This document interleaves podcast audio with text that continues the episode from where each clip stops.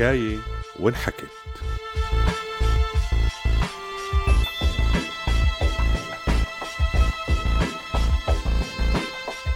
برنامج بيحكي قصص سورية. علي راكب الباص اللي رح يحمله برا الرقة. وأبو علي هلأ وصل للرقة. فرق بسيط بالتوقيت خلاهم ما يلتقوا. ورجال الطيب يلي أنقذ علي وحماه عنده بالبيت كل هالفترة وقف حيران مو عرفان شو ممكن يعمل.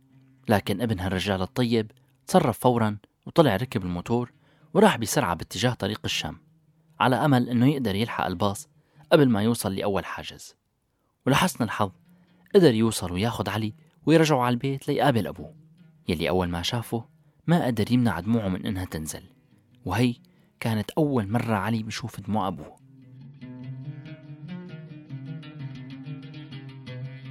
بعد ما ارتاح الكل بلم شمل الابن والأب بلش التحضير للطريقة يلي ممكن يطلعوا فيها وباعتبار إنه أبو علي جايب معه هوية الشاب يلي بيشبه علي ويلي اسمه رسول تأمل الكل إنه الأمور رح تمشي بسلاسة بس قبل لازم يتأكدوا من واحد من معارفهم إنه الهوية رح تمرق.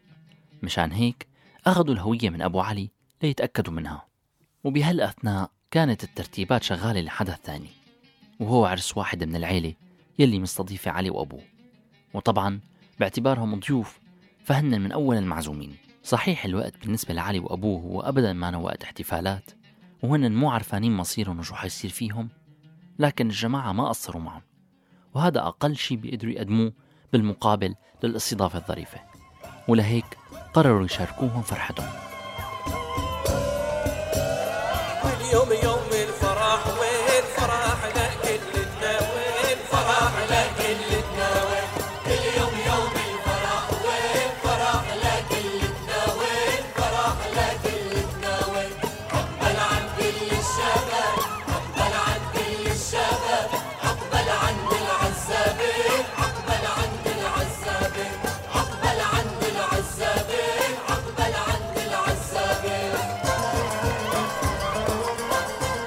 بلش العرس والاحتفال والناس اجتمعت بساحة واحد من هالبيوت وضمن الاحتفال والفرح قرر واحد من المعازيم يستعرض شجاعته وفرحه حسب مفهومه الخاص.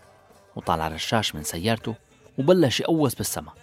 تحمس كم شاب من الموجودين وبلشوا يقوسوا معه. وبلحظات كانت سيارات الدفع الرباعي والبيك ابات محاوطة العرس. وعناصر داعش منتشرين بين المعازيم عم يعتقلوا أصحاب العرس وكل شخص حامل سلاح. وأثناء التفتيش عن السلاح والتأكد من شخصيات الناس لقوا هوية رسول بجيبة الرجال الطيب يلي استضاف عليه وبصوت عالي ندهوا على رسول صاحب الهوية بس ما حدا رد. قاموا أخذوهم كلهم للتحقيق ليعرفوا شو قصة الهوية.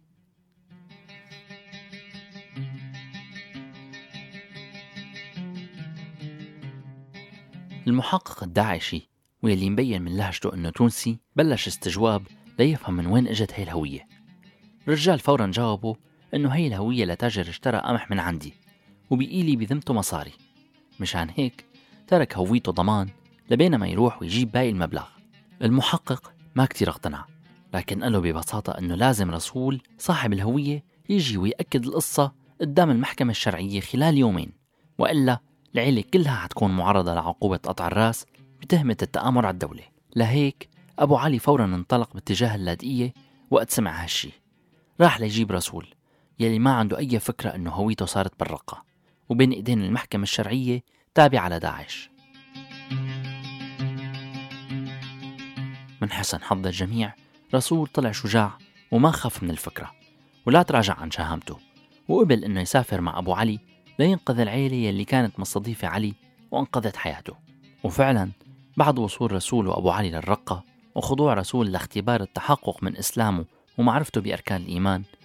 أكد لهم قصة التجارة والمصاري وأنه هويته تركها رهن لبينما يسدد دينه تم إطلاق سراح العيلة وكمان رسول يلي انطلق باتجاه اللاذقية هو وأبو علي يلي ما بقي فائدة من بقائه بالرقة بينما علي يلي ما معه أي إثبات لشخصيته بقي بالتحقيق وتعرض لتعذيب خلاه يعترف بالأخير أنه هو عسكري نفذ من مجزرة الكتيبة 17 وطبعا انحبس علي وكل شباب العيلة المضيفة بتهمة خيانة الدولة الإسلامية.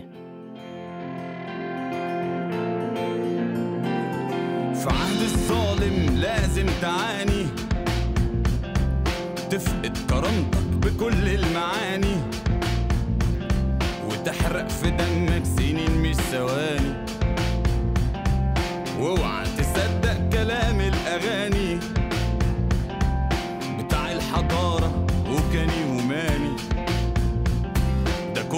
كله هجايز ما يدخل وداني في عهد الظالم العذاب بيناديك.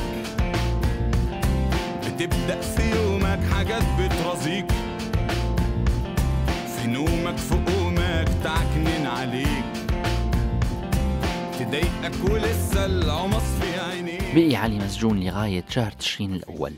وسنتها تأخر المطر والأرض كانت ناشفة. هذا أول شي شافه علي. وقت إجا من ياخد المساجين من سجن الرق المركزي. وقت ندهوا على أسم علي عرف إنه صار وقته وإنه الموت يلي هرب منه وقت تخبى ببرميل زبالة بقي عم يدور عليه وإجا من الطرف الثاني نقلوه هو وتسع شباب من الفرقة 17 لمنطقة مجهولة. وهنيك أمروهم يحفروا قبورهم بإيديهم وصوروهم وهن عم يحفروا. إجا المصور لعند علي وطلب منه يقدم حاله ويحكي. علي قال اسمه ورقمه العسكري وسكت. ما كان عنده أي كلام تاني قادر يحكيه وبعد كم يوم كان فيديو الإعدام رميا بالرصاص عم ينعرض على اليوتيوب. انحذف المقطع بعد مرة بس أهل علي لساتهم محتفظين بنسخة منه. نسخة من فيديو إعدام ابنهم.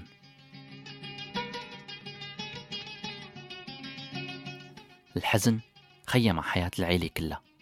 أبو علي صار معه سكري واضطروا يقطعوا له رجله بسبب تغلغل المرض بجسمه ورفضه لاتباع أي حمية أو تلقي أي رعاية. علي كان ابنه البكر الغالي على قلبه وما عاد يتحمل الحياة بعد يلي شافه. أما والدته لعلي فكان قلب الأم فيها عم يرفض يصدق ويقتنع إنه علي مات. بقيت مقتنعة إنه هذا الفيديو مفبرك وبقيت عم تحلم وتدور على أي خيط أمل ممكن يدلها لمكان علي. وهالشي عرضها لعمليات نصب كتيرة من أشخاص بيدعوا معرفتهم بمكان ابنها.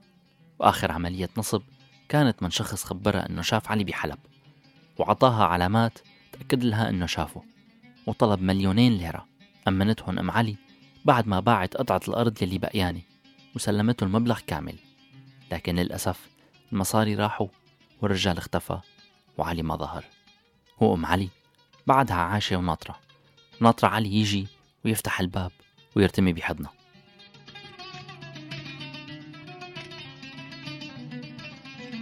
وبعيد عن حضن وقلب الأم وعلى المساحات الافتراضية سيرة علي ورفقاته مستمرة. والناس لسه بسيرتهم وسيرة كل الناس اللي مثلهم.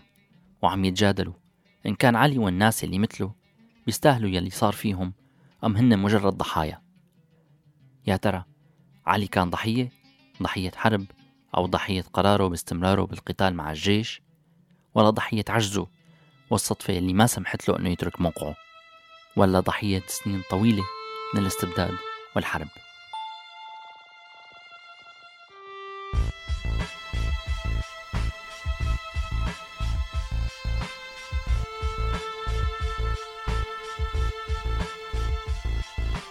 هذا البرنامج بالتعاون بين راديو سوريالي وموقع سوريا. حكاية ما انحكت.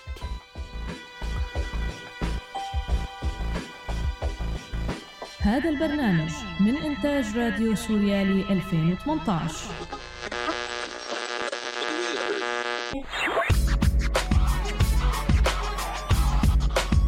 عم تسمعوا راديو سوريالي.